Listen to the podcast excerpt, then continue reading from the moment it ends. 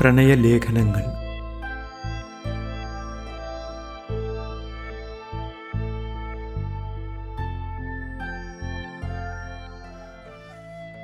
Mannuthy April ഇരുപത്തിയെട്ട് ആയിരത്തി തൊള്ളായിരത്തി തൊണ്ണൂറ്റി രണ്ട് സ്നേഹം നിറഞ്ഞ പൈങ്കിളിക്ക് ഞാനും അങ്ങനെ തന്നെ വിളിക്കാം. അതിനാണല്ലോ കുറച്ചുകൂടി റൊമാന്റിക് ടച്ചുള്ളത്. കത്തെഴുതണമെന്ന് പല പ്രാവശ്യം കരുതിയതാണ്.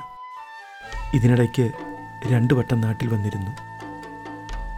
നേരിൽ കാണണമെന്ന് കരുതിയാണ് രണ്ടു വട്ടവും എത്തിയത്. പിന്നീട് വേണ്ടെന്ന് വെച്ചു. എക്സാമിനിടയ്ക്ക് ഒരു തലവേദന കൂടി ഉണ്ടാക്കണ്ട എന്ന് കരുതി. എക്സാം ഇതിനോടകം കഴിഞ്ഞു കാണുമെന്ന് വിശ്വസിക്കുന്നു. വളരെ വൈകിപ്പോയ ഈ കത്തിന് എന്നോട് പരിഭവിക്കില്ലെന്ന് കരുതട്ടെയോ? എക്സാം എങ്ങനെയുണ്ടായിരുന്നു നല്ല രീതിയിൽ പെർഫോം ചെയ്ത് കാണുമെന്ന് വിശ്വസിക്കുന്നു.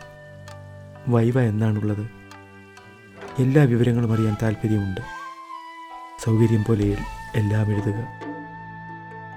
മറുപടി എഴുതുമ്പോൾ എന്തെങ്കിലും തരത്തിലുള്ള സന്ദേഹമോ സങ്കോചമോ വേണമെന്നില്ല. എന്തും എഴുതാം. എങ്ങനെയും എഴുതാം.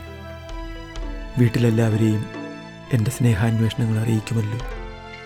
സുഖമെന്ന് വിശ്വസിക്കുന്നു. നിർത്തട്ടെ. സ്നേഹപൂർവം. പ്രിയൻ.